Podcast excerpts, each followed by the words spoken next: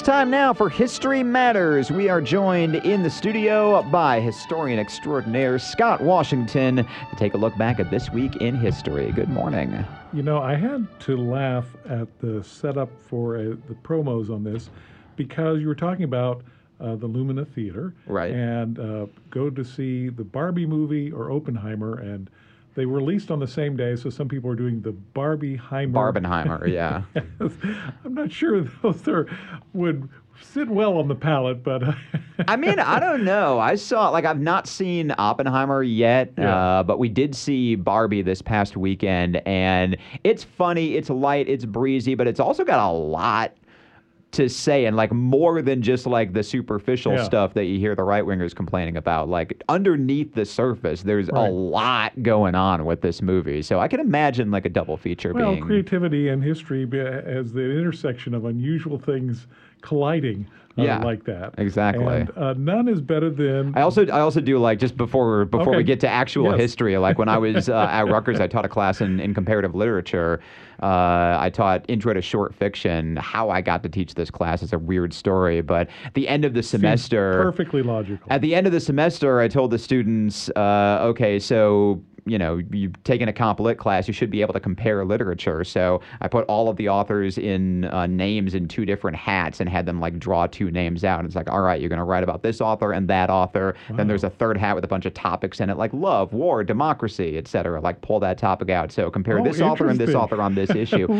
And we got some really, really cool papers because it's so much fun to take two like completely disparate things, like Barbie and Oppenheimer, for instance, watch them side by side and be like, Right. okay, what is the one tell me about the other? Oh, Because you can get so it. many cool insights that way. Well, I think that's what that- what history is like that too, because you you find these unusual connections. Like one I never would have thought of uh, happens this week.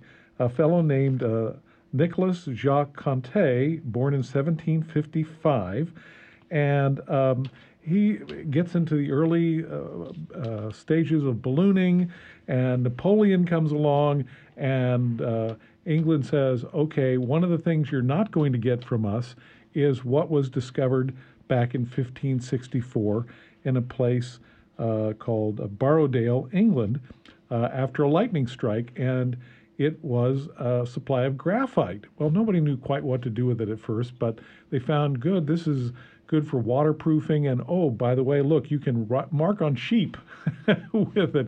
So it began to be used, graphite. Um, but then uh, Napoleon is waging war all over the place. England says, no, you're not getting any more of our graphite. What to do? So Napoleon turns to this young fellow who's about 40 uh, and says, you come up with something. And so he says, well, look, what do we have? We have a lot of this graphite lying, it's broken in pieces. And he finds that if he mixes the graphite with clay, puts it between uh, two uh, wooden pieces, that it forms something that we know as the pencil, Pencil. which is really interesting. Now, you know, when we think of the yellow color, that comes up, uh, and we've talked about the Eiffel Tower. Well, at the Paris Exposition uh, in 1896, uh, of course, the Eiffel Tower is on display, and but a, Czech company has this new pencil that's painted yellow, and the reason why is because at this point graphite has been running out in England, so they've turned to Siberia, and it turns out that China also has uh, a connection with graphite, and yellow was the connection with royalty. So they paint theirs. This is the royal pencil, and that color becomes the predominant reason why pencils become yellow. Now, here is the other thing talking about interesting things. Henry David Thoreau, before we know him at Walden and on civil disobedience, he's working in his uh, parents, uh, his father's pencil factory. Right. And he has to say what are the different uh, hardness of lead. And the rest of the world is using al- alphabet, uh, uh, but he decides to number them. So the next time you're using a number two pencil, Wait, Thoreau think, did that? Yes, All he's right. the guy who came up with which was medium thickness. Anywhere else in the world, it would be HB, but uh, here in America, it's a number two, thanks to Henry David Thoreau. One of the things we don't normally think of.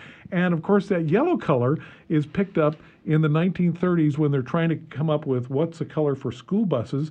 And they find that, oh, that yellow is really good. Of course, we associate yellow school buses and that same yellow color from pencils. Interesting. Isn't this an interesting? I like how it goes from like royalty to education, Yes, right? Like yes, elementary exactly. schools in particular, yellow Oh, pencils, yellow school oh, buses. absolutely. Well, this idea, this yellow color from China, was associated with happiness, uh, glory, and wisdom. So it was seen as something that was profoundly good qualities that you wanted to associate with a pencil. Hence the hence the name of the Yellow River too, Yes. right? I well, that's yeah. probably that's right. Yeah. Exactly. So, anyway, so that's a way off course, but it just shows you how That's the- history. It is history. That's exactly right. The nice thing about this segment is that nothing is way off course. As long as it happened earlier, That's right. it's in the wheelhouse. Thirty years from now, they'll be talking about the when those movies debuted, and what were they talking about then? I mean, those movies debuted a couple of weeks ago. It's Yes. history now. It's history. Like that counts. We can, yes, yesterday is history. We can. Yesterday is right. history. All right, here's a, a name that uh, we may not know as much about uh, Maggie Kuhn. Maggie Kuhn was born in 1905.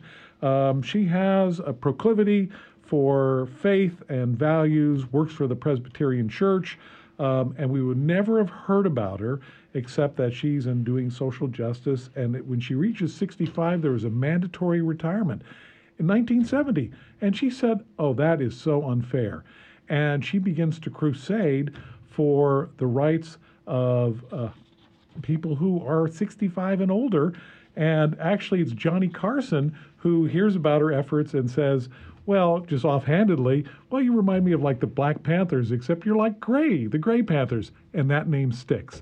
And she begins to develop these really interesting coalitions of not just senior citizens uh, that we would call today, but also young people. And said anytime when people are segregated because of age and underutilized, she said, that's not right.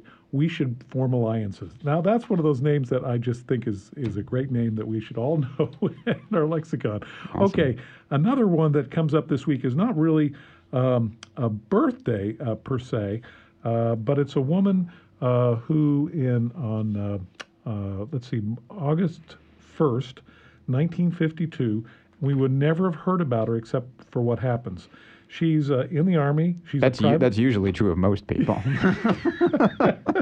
well, that that's true. Thank you. That, that's a very, and I'm sure everybody else is saying, you know, that's easy. That- I, of course, that that is right. that is in fact correct. um, Sarah Louise Key. She's African American. She's private first class. She's has her first pass back.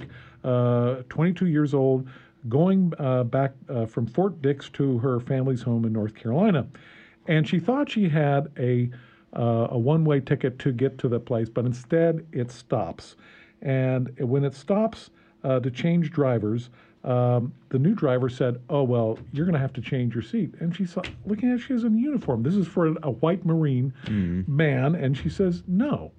And so she gets arrested for disorderly conduct, and she gets charged. Well, she goes on and um, finds a, a lawyer she's recommended uh, in Washington D.C. That case uh, becomes, and they decide how they're they going to do this. And the lawyer she chooses actually herself had been in the army, had had the same experience, but they don't take it to a judge. They take it to the Interstate Commerce Commission, which rules in 1955 that said segregation on buses is illegal. And that has momentous implications. Months after this, within months, um, that's when we have, uh, of course, the sit ins happening in Montgomery, and uh, it, it, it spirals from there. Uh, speaking with Scott Washington, History Matters. Uh, we got time for one more. What do we got? Okay. Well, here's another one. We talk about the origins of things from pencils to everything else. And it's um, in the early uh, 20th century, cars are being developed. Yay, wonderful. Except there are still horses on the road. Okay, well, what do we do about horses? Uh, oh, what do we do about these roads? And so you start to begin to develop standardization. And on August 5th, uh, 1914 is when the first traffic light is installed in Cleveland, Ohio, uh, and it's operated manually from a booth. Uh, but that uh, becomes uh, why we have traffic lights today, all stem from like what do we do with the traffic and how do we do it in an orderly way. They only had they didn't have yellow; they had just green and red. So uh, uh, it's it's nice. People taking a look at the pencils and the school buses and getting a bright idea. yes, James Hoge was the um, uh, the fellow who came up with that idea, and he would patent it, and uh, and we are in his debt ever since. But these are are the kind of people that from these interesting things that happen that nobody expects, then other things happen. That's why I always have great faith that no matter what the problems are, the creativity and ingenuity of uh, people and people listening will say, "Oh, you know, I can solve that problem." And that's how history matters. Scott Washington, thank you so much. Thank you, Aaron.